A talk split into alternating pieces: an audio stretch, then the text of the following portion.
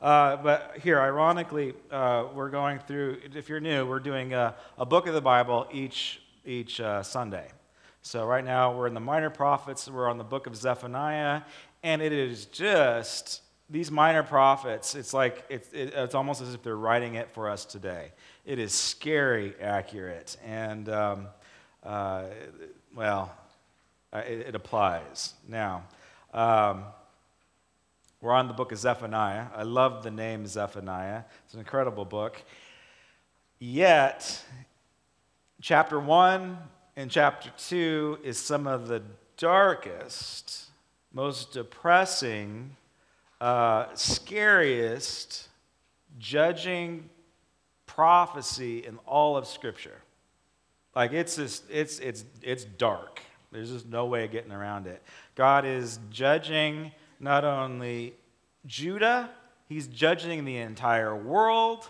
And it's as if we are going back to Genesis 11, where he's just going to wipe everybody off the planet.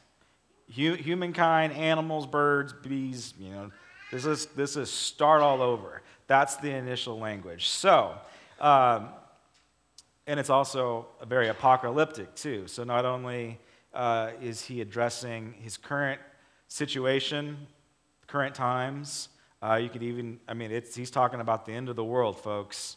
So it, it could easily apply to us. Uh, end time prophecy guys, uh, they, they'll read and reference Zephaniah as well. Now, so instead of uh, me reading this dark literature, I'm going to tell you a story instead. Would you like to hear a story instead of, uh, instead of uh, reaching for your Prozac this morning? Yeah? All right. I don't know. You might change your mind after I tell the story. But the story starts like this. It's very, uh, it's a cold, rainy night.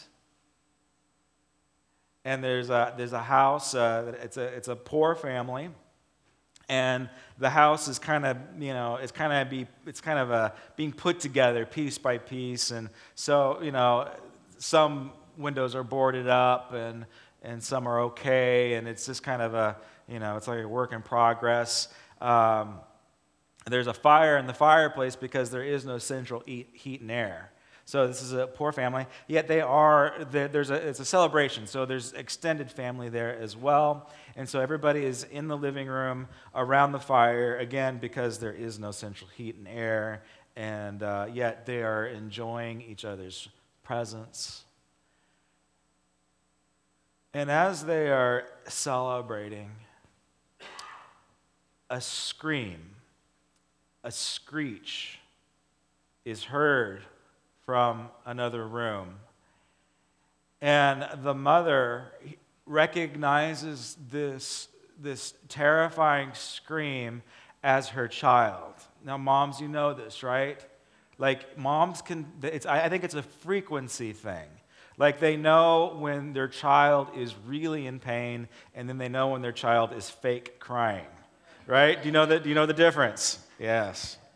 So you know when it's real. You know it's like I don't know. I'm not a mom, but it's just like the like the mommy DNA just clicks on, and it's just in mommy mode, and they can just almost sense it. And so this mother knows. This mother senses that her child is in a lot of pain and she rushes into a dark room and she scoops her child up off the dark floor and she feels the warmth of her child's blood coming over her arms.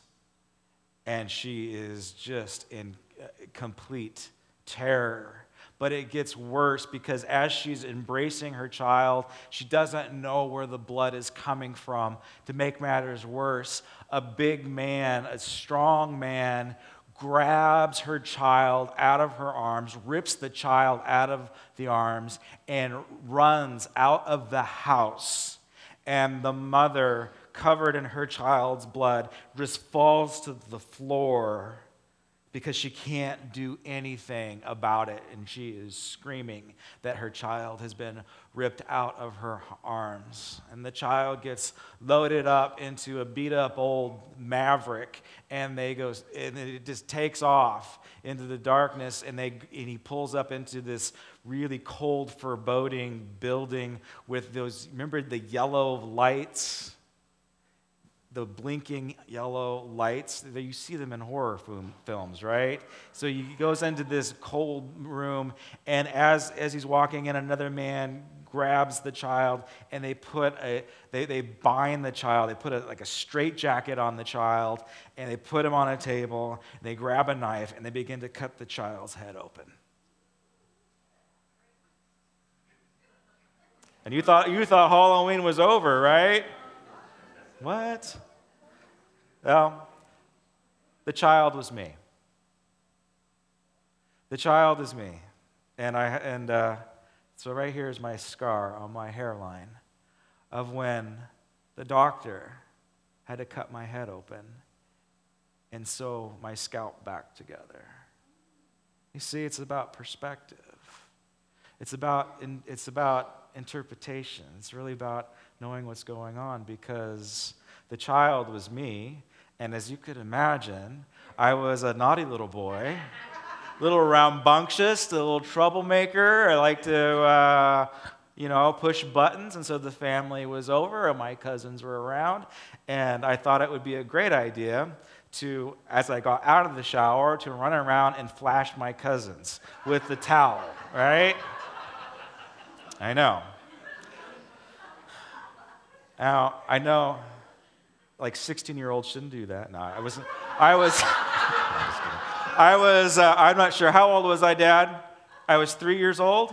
Okay, so I was three years old when I thought it'd be fun to run around and flash my cousins with my towel. But here's the thing: as I was, I had my hands like, and I remember this. You ever have those memories when you were a child and they're just so vivid that they just get burned into your consciousness forever? And uh, probably some of the story I'm making up. But this part I do remember. I remember my hands being crossed, and I had the towel, and I remember stepping on the towel, and I went face forward like this, and I hit the corner of, the, of, of a brick, uh, of a brick uh, ledge, right here on my head, cracked my skull right open. And my dad grabs me. We go to the emergency room, like, like my story foreboding building, yellow flashing lights. I know. Come on. Um, and they, they, I, I remember being put into a straitjacket. Have you ever been put in a straitjacket? Have you ever been confined where you can't move your arms and legs? That claustrophobic feeling? I remember that terror in my mind to this day. And I remember them trying to hold me down. Now, I thought it was the worst thing in the world, right?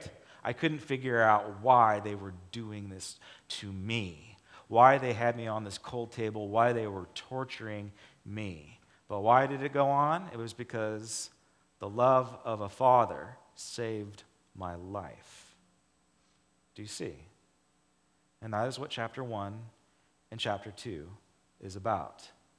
Because the people of Israel, their purpose, their goal, their calling is to save the world, to be a blessing to all nations.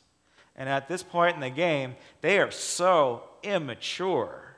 They are like three year olds running around the nations, flashing everybody. They are horrible. And when we read it from our perspective, well, you know, the Babylonians are going to come and rip them out of the promised land, out of their homeland. That seems like it's a mean and vindictive God, but it's not, folks. It's a loving God because he loved those people. He loved the call that they had. And the problem that they had is that they had become arrogant, they had become haughty.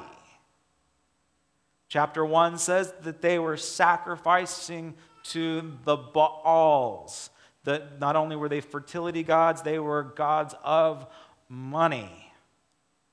So it was all about material gain, it was not about spiritual connection. And not only were they uh, sacrificing to those fertility money gods, they were sacrificing to the god of war, Moloch.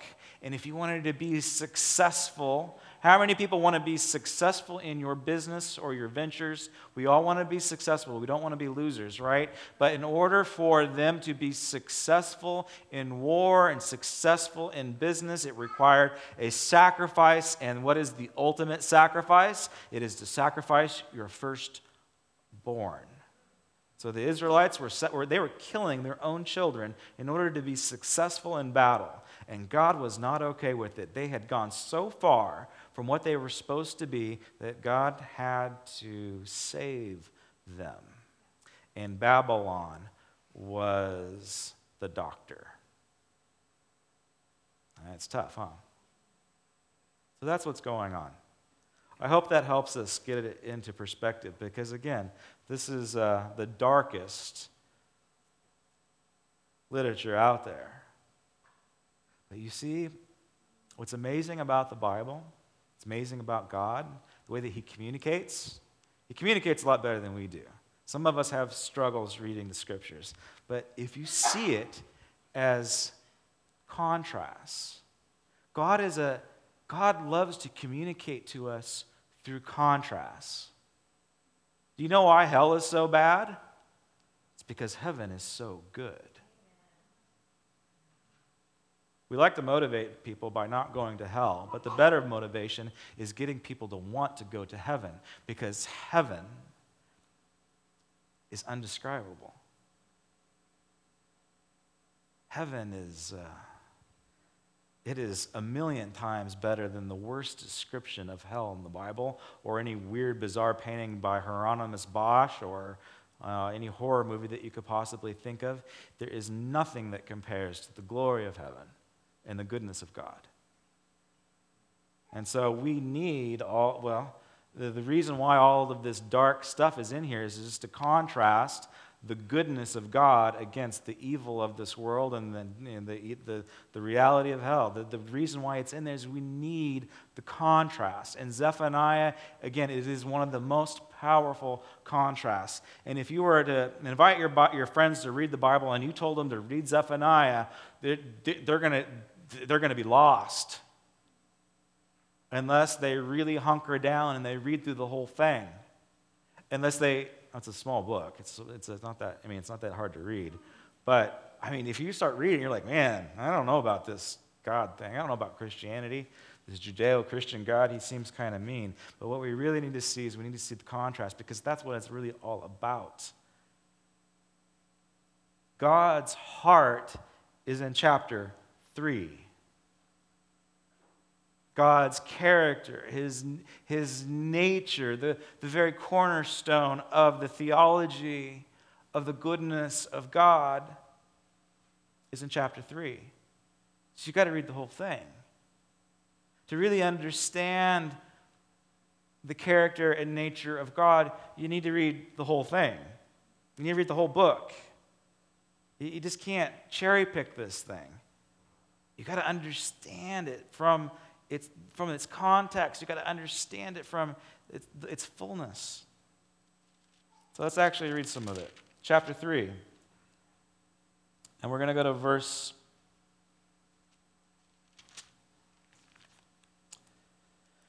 verse 9.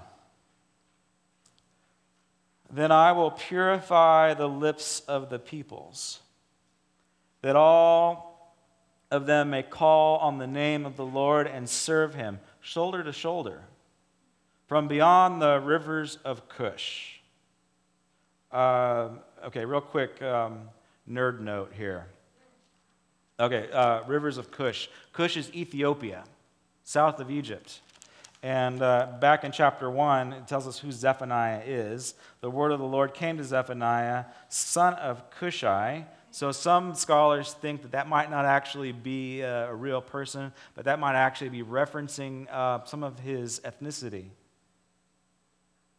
Son of uh, Gedaliah, the son of Amariah, the son of Hezekiah, during the reign of Josiah. Okay, so uh, Hezekiah, as you remember, is a king. And so some scholars believe that Zechariah is the great great grandson of, of Hezekiah, so that he's, he's royalty. Yet there's a lot of references in here to Cush. So quite possibly he was a, a black Jew, or maybe, uh, maybe mixed.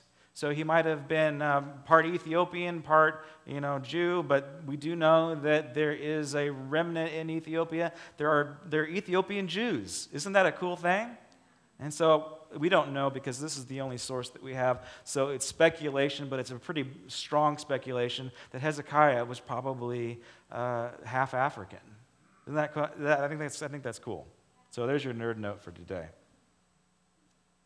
All right. From beyond the rivers of Cush, which would be the Blue Nile, way up into Sudan, way up into, into Ethiopia. It's a long ways away from Israel, basically, is what they're saying. My worshippers, my scattered people, will bring me offerings. Other speculation uh, that the Queen of Sheba, her son, I forgot the son's name, but her son stole the Ark of the Covenant or replaced it with a model. Sorry, I'm nerding out on you again. But, um, but they, from the time of King Solomon, they established a Jewish remnant in Ethiopia. Quite possibly, they had the ark, and then some people actually believe that the Ark of the Covenant still resides in Axum in Ethiopia. Who knows? We don't know. We'll ask Indiana Jones where it's at. Okay? But the idea is that that remnant in Ethiopia is going to come up and actually praise God. And maybe they did when Jesus was born. Who knows? On that day, you will not be put to shame for all the wrongs that you have done, because I will remove from this city those who rejoice in their pride. Sound familiar? Never again will you be haughty on my holy hill, but I will leave you with the meek and the humble, who trust in the name of the Lord. The remnant of Israel will do no wrong, they will speak no lies, nor will deceit be found in their mouths. They will eat and lie down, and no one will make them afraid. Sing, O you daughters of Zion, and shout, O Israel. Be glad and rejoice with all of your heart, O daughters of Jerusalem. The Lord has taken away your punishment, He has turned back your enemy. The Lord, the King of Israel, is with you. Never again will you fear any harm. On that day, they will say to Jerusalem, Do not fear, O Zion. Do not let your hands hang limp. The Lord your God is with you. He is mighty to save, and he will take great delight in you. He will quiet you with his love. He will rejoice over you with singing.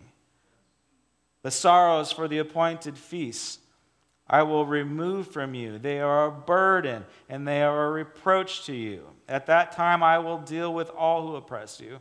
I will rescue the lame and gather those who have been scattered. I will give them praise and honor in every land where they were put to shame. And at that time, I will gather you. At that time, I will bring you home. I will give you honor and praise among all the peoples of the earth when I restore your fortunes. Can I get an amen? I will restore your fortunes before your very eyes, says the Lord.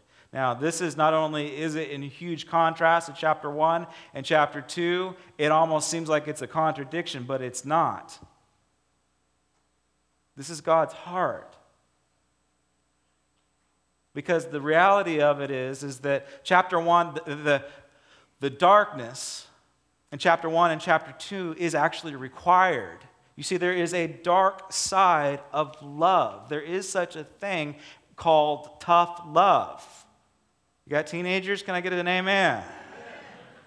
There is such, I mean, and if you are, um, if you are a parent, you know this from experience that there are times when love is dark because you have to inflict pain on your child in order to save your child. And it is, it's, it's the hardest thing in the world to inflict pain on your child. They don't understand what's going on.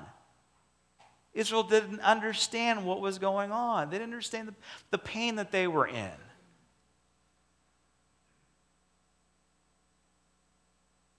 So, that dark side of love is required for us to actually grow and, and, actually, and actually to be mature.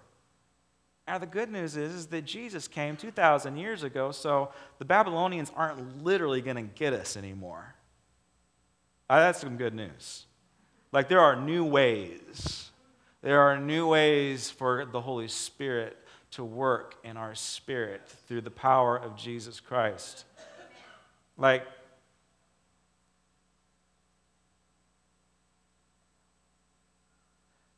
the Holocaust that wasn't God. Because Jesus had come. The Holocaust was the devil. We are required to undo the works of the devil. I hope you see the difference there. There is a huge contrast, there's a, there's a major difference between the Babylonian exile and the Jewish Holocaust. There's no way of getting around it, folks. The Babylonians was the hand of God, it was the judgment of God, it was God's tool it was God's discipline. Are you ready for this? It was even God's love, but the Holocaust not, was not. The Holocaust was pure, unadulterated evil that we allowed to happen. We're not allowed to do that anymore. It happens still to this day, but we're, as believers, we're required to be, to initiate God's justice to make sure that stuff doesn't happen. All right. Does anybody have uh, old school King James on you? All right, so uh, would you mind reading? Could you read out loud for us? Okay. Would you read uh, chapter 3, verse 9? Nice and loud so we all can hear.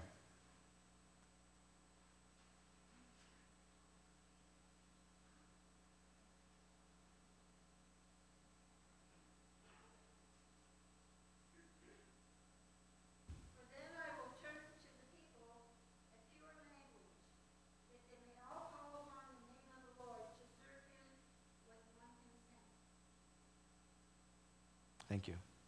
All right. There's a difference. Sometimes when I study, I read different versions at the same time. There's something, if there's a, if there's a, if there's a difference, if there's something that pops out to me, I study it. This is one that I studied.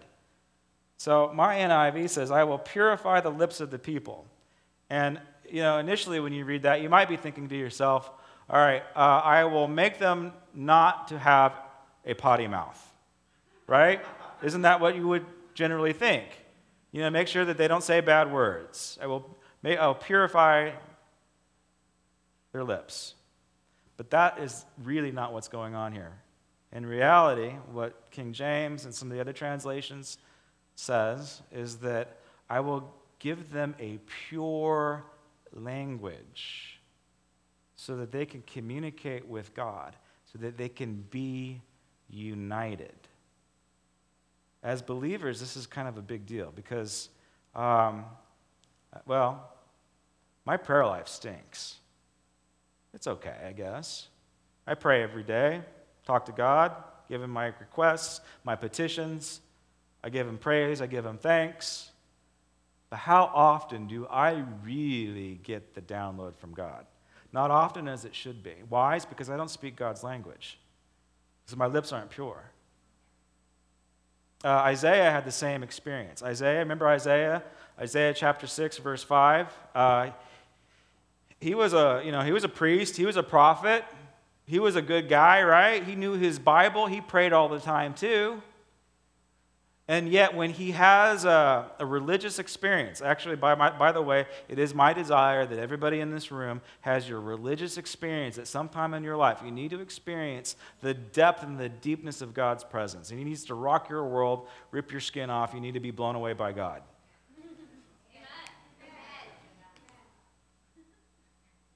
So Isaiah had that experience.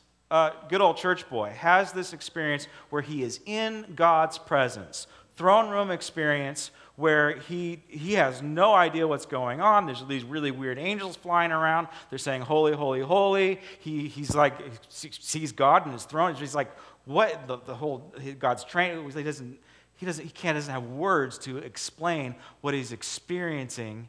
Not only does he not have, he, he literally doesn't have words, he says, Woe to me, for I am a man of unclean lips. Do, do you think Isaiah had a potty mouth? Like, probably the extent of his, his, of his unclean lips would be, oh gosh darn it. right? Dang nabbit. He stubs his toe. Oh, golly. Right? This is a man of God. He's not going to say bad words. It's not the 21st century where pastors say bad words.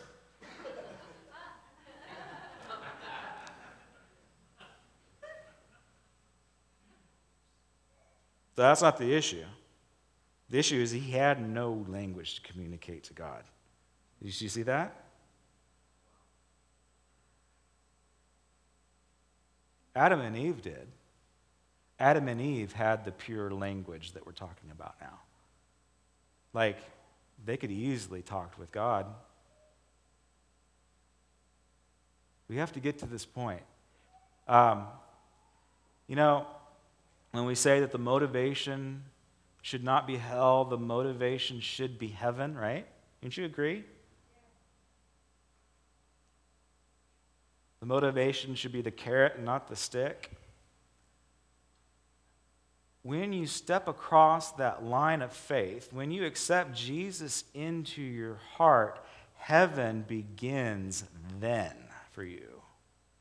It, we have it is so important that we get this into our head that, that heaven is here and now. Jesus says that the kingdom of heaven resides with inside of mankind. And Jesus said, uh, when you I am standing before you. I am the kingdom of heaven right here, right now. And every time I perform a miracle, every time my glory is displayed and manifested through signs and wonders, you are experiencing a bit of heaven. And so if you stepped across that line of faith, you have stepped into heaven. Heaven starts here and now, and we get to experience it here and now. Quite honestly, not as often as we should, but we can. God does whatever He wants to do. Like he'll, I don't know, He'll bust into your life and He'll show you heaven. It's an amazing thing. It's that, again, it's back to that religious experience. He'll show you heaven. One time I was driving in my car, and God decides He's going to show me heaven while I'm driving. I'm like, God, leave me alone. I'm trying to drive. Had to pull the car over. But other times, I mean, I didn't ask for that. I wasn't praying for that. I wasn't interceding. I wasn't reading my Bible. I didn't have a, enough uh, scriptures memorized to experience heaven in that in my car. It just happened because God decided to mess with me. but you see, there's other times where character is required to experience heaven. Perseverance, discipline, dedication is required to step into the Holy of Holies. There's a reason why the priests had a bell around their ankle before they walked into the presence of God. Because if, uh, if, they did, if they were not priests of character, they did not pull their weeds. They did not ask for forgiveness of their sins before they walked in there. They died, and they, they had, the guys had to drag them out on a rope. So sometimes, again, God's not going to do that to us. Maybe He will. I don't know. But the, the, the, just don't take God's presence for granted. Sometimes you got to work for it. Do you want to experience heaven now, or do you want to continue to live in hell? Right? How many people are living in hell? Everything's falling apart. You hate your life. Work yourself into experiencing heaven on earth. And I get, I, it, it begins with the conversation. It begins actually, again, this sounds cliche at this point, but it actually begins with a relationship with, with Jesus and not a religion. clear communication. clear communication with God, with pure language. Tower of Babel. Remember the Tower of Babel, uh, Genesis 11? Uh, t- t- the, after the ark came in, people communicated. They all shared the same language.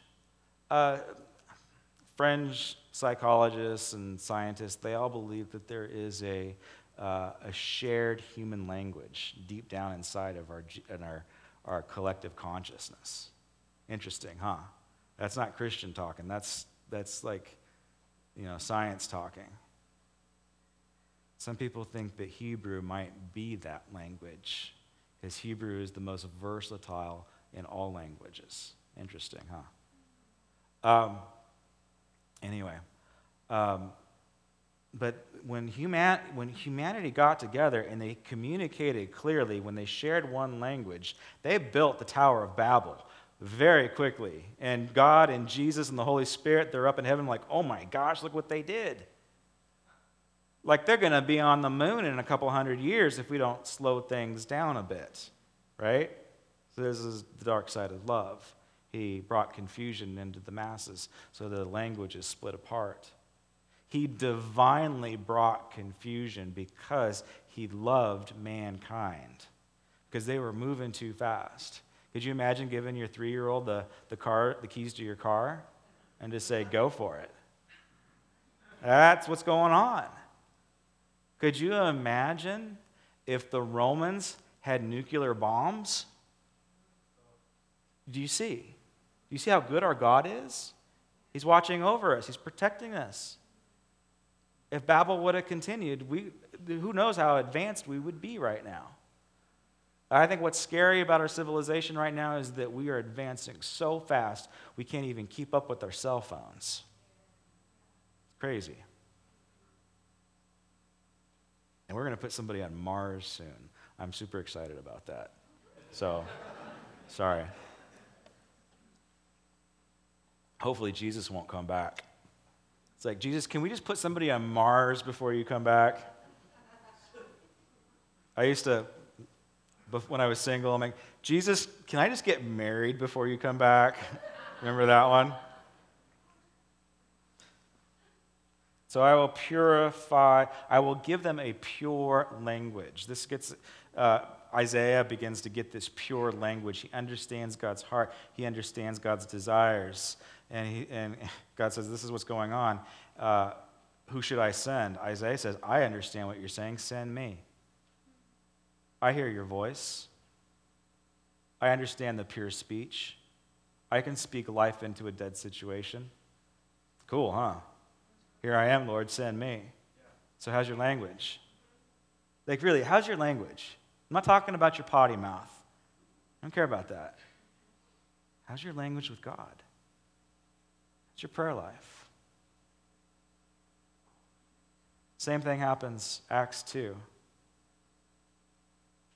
The remnant, the remnant of uh, Israel's remnant. It's, it's a group of people of different ethnicities. They all decide to get together in the common room upstairs. And this is what God didn't like jump into their car like he did with me. They worked for it day and night for a week or so. How long was it? 40 days? It was 40 days. It wasn't a week, it was like over a month. They met together continuously in a, a horrible, boring prayer meeting. Ah, prayer meetings are horrible sometimes. They're so boring because nothing happens. Because you have to listen to so and so ramble on forever and it's driving you nuts. But unless you do that, you won't receive tongues of fire unless you're willing to pay the price to move yourself into God's presence. He's not going to pour out tongues of fire on us. So boring prayer meetings are they quite possibly are required. And what happens at that day? What happens at the day of Pentecost? The tongues of fire come down. Nations that speak different languages, they now God this is huge. God divinely makes them understand each other. They are whatever, they're, they're speaking. This always makes people uncomfortable. They're speaking in tongues, right? They're speak, uh, they are speaking the pure language. And everybody understands it. Everybody's freaked out. Okay, not only were they speaking the pure language, they were speaking in tongues, right? So people were, they, they, they came out, they, they were freaking out in their bodies. Their, their bodies manifested stuff that, that looked, made them look like they were a bunch of drunk idiots. So people were making fun of them because they were having their religious experience, because they were encountering God. I don't care if people tease me if I experience God. Do you?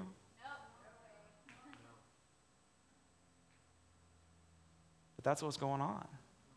So, what God, when God divinely scattered at the day of Pentecost, He divinely brought us back together. And this pure language, this pure language isn't just for the Jews. It, it says right here in Zephaniah, it is for all nations that we will walk side by side, shoulder by shoulder, in pure unity. Complete contrast to chapter 1, where he says, I'm going to kill everybody. You see the contrast. But it's, it's still, it is so important. Why is he going to kill everybody? Because there's sin. Because he's a just God. And the answer is here. Again, it's very, very subtle. We have, this, we have to pay attention. On that day, you will not be put to shame. How many people feel shame about some of the stuff that they've done? On that day, you will not be put to shame. Why? Because Jesus was put to shame on the cross. He took your shame away from you. The only reason why it exists is because it's between your ears. It's not between God's ears.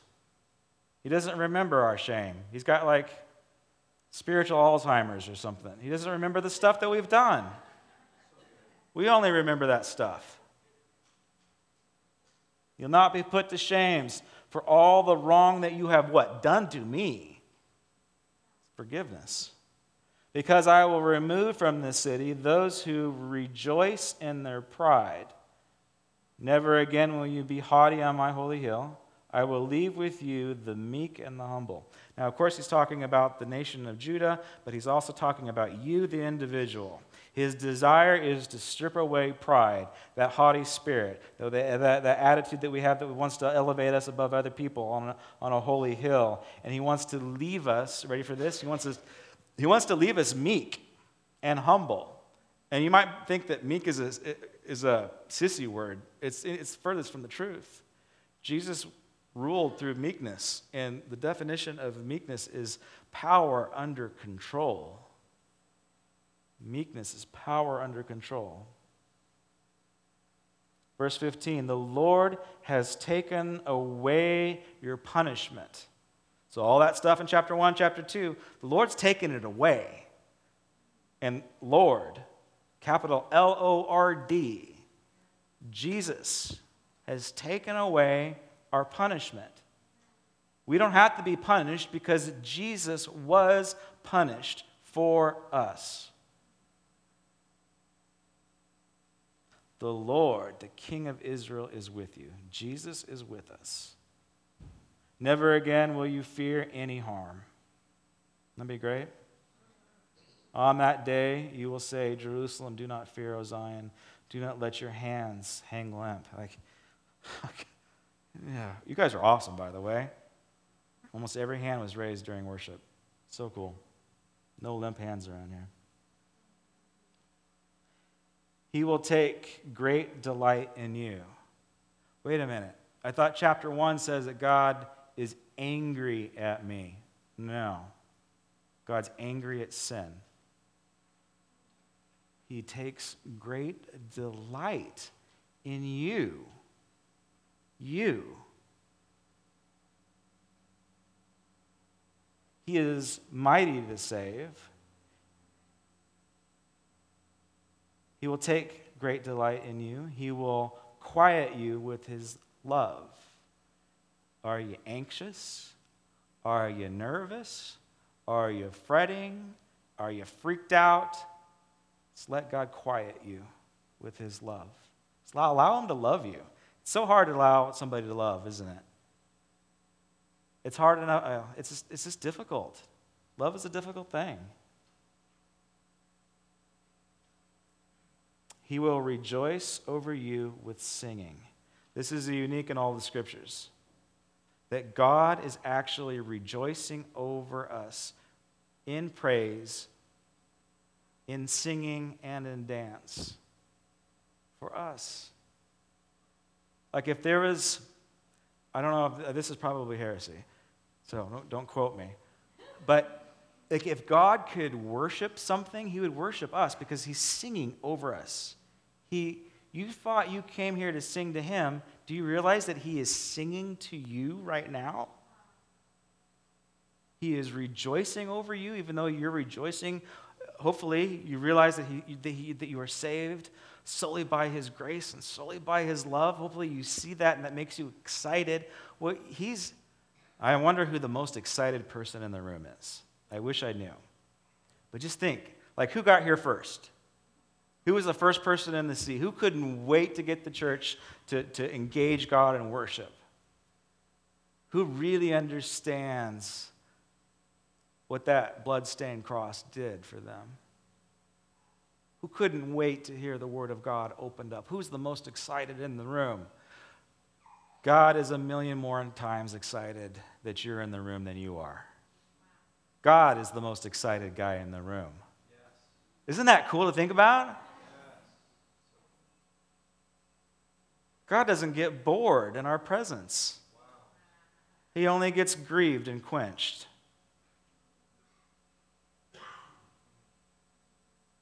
So he's rejoicing over us, singing over us. He's going to remove the burdens from us. Chapter 3 is God's true heart. Everything else is contrast. Everything else is the dark side of love. Everything else is hard love. But God is love. And he's not some Dr. Jekyll and Mr. Hyde. He just doesn't love us one moment and get angry at us the next moment. He's constant in his love. God's not bipolar. His love for us is constant. His love is the most constant element in the universe. And he's crazy about you. He is fascinated with you. He's rejoicing over you. He's so excited that you're here, wanting to push into something deeper, wanting to push into His presence, wanting to adjust your language, make your language pure so that you could even understand the heart of God. Have the band and ushers come up to the front.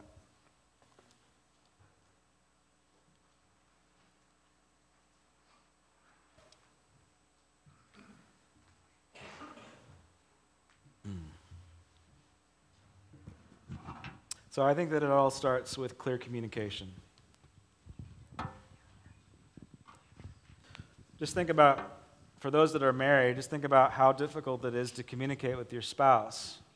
You both speak English, but it seems as if you're speaking a foreign language at times. And it's like that with God, it's like that with our prayer lives. We don't understand His language. So I would say my homework for you this morning, if, if your prayer life is like mine, if it's lacking, if it's wanting, like if you're just kind of going through the motions, if you're counting off your beads. I love Catholics, by the way. Actually, Catholics are probably more advanced in their prayer life than we are. Um,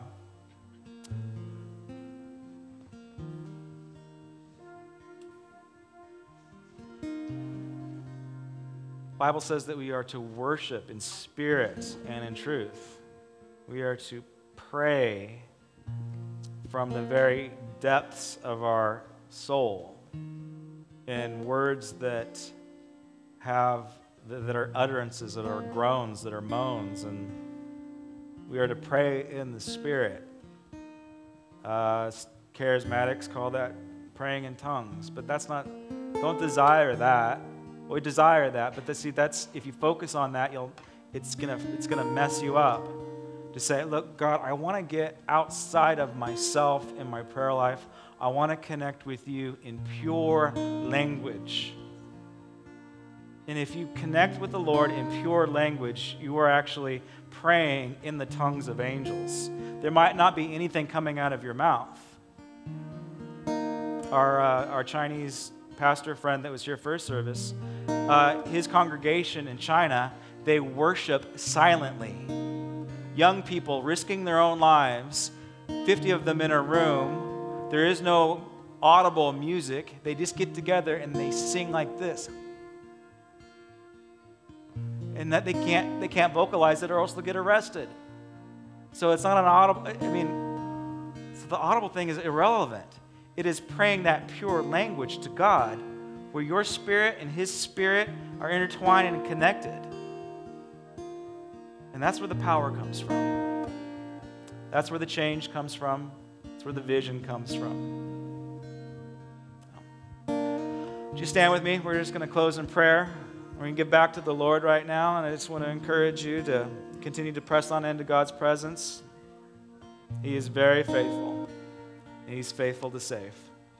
Heavenly Father, we thank you so much that you are a good God, and that we, even though that we don't understand your goodness, we don't understand your love, for those of us that have gone through the dark side of love and we didn't understand what was going on, and we blamed you for stuff. God, forgive us of that. God, for those of us that went through hard love and we didn't understand what was going on, mature us and grow us. But God, I pray right now that we will, our greatest motivation will be stepping into your presence, into your, stepping onto your holy hill with meekness and humility, walking into your great throne room with the ability to communicate with pure language.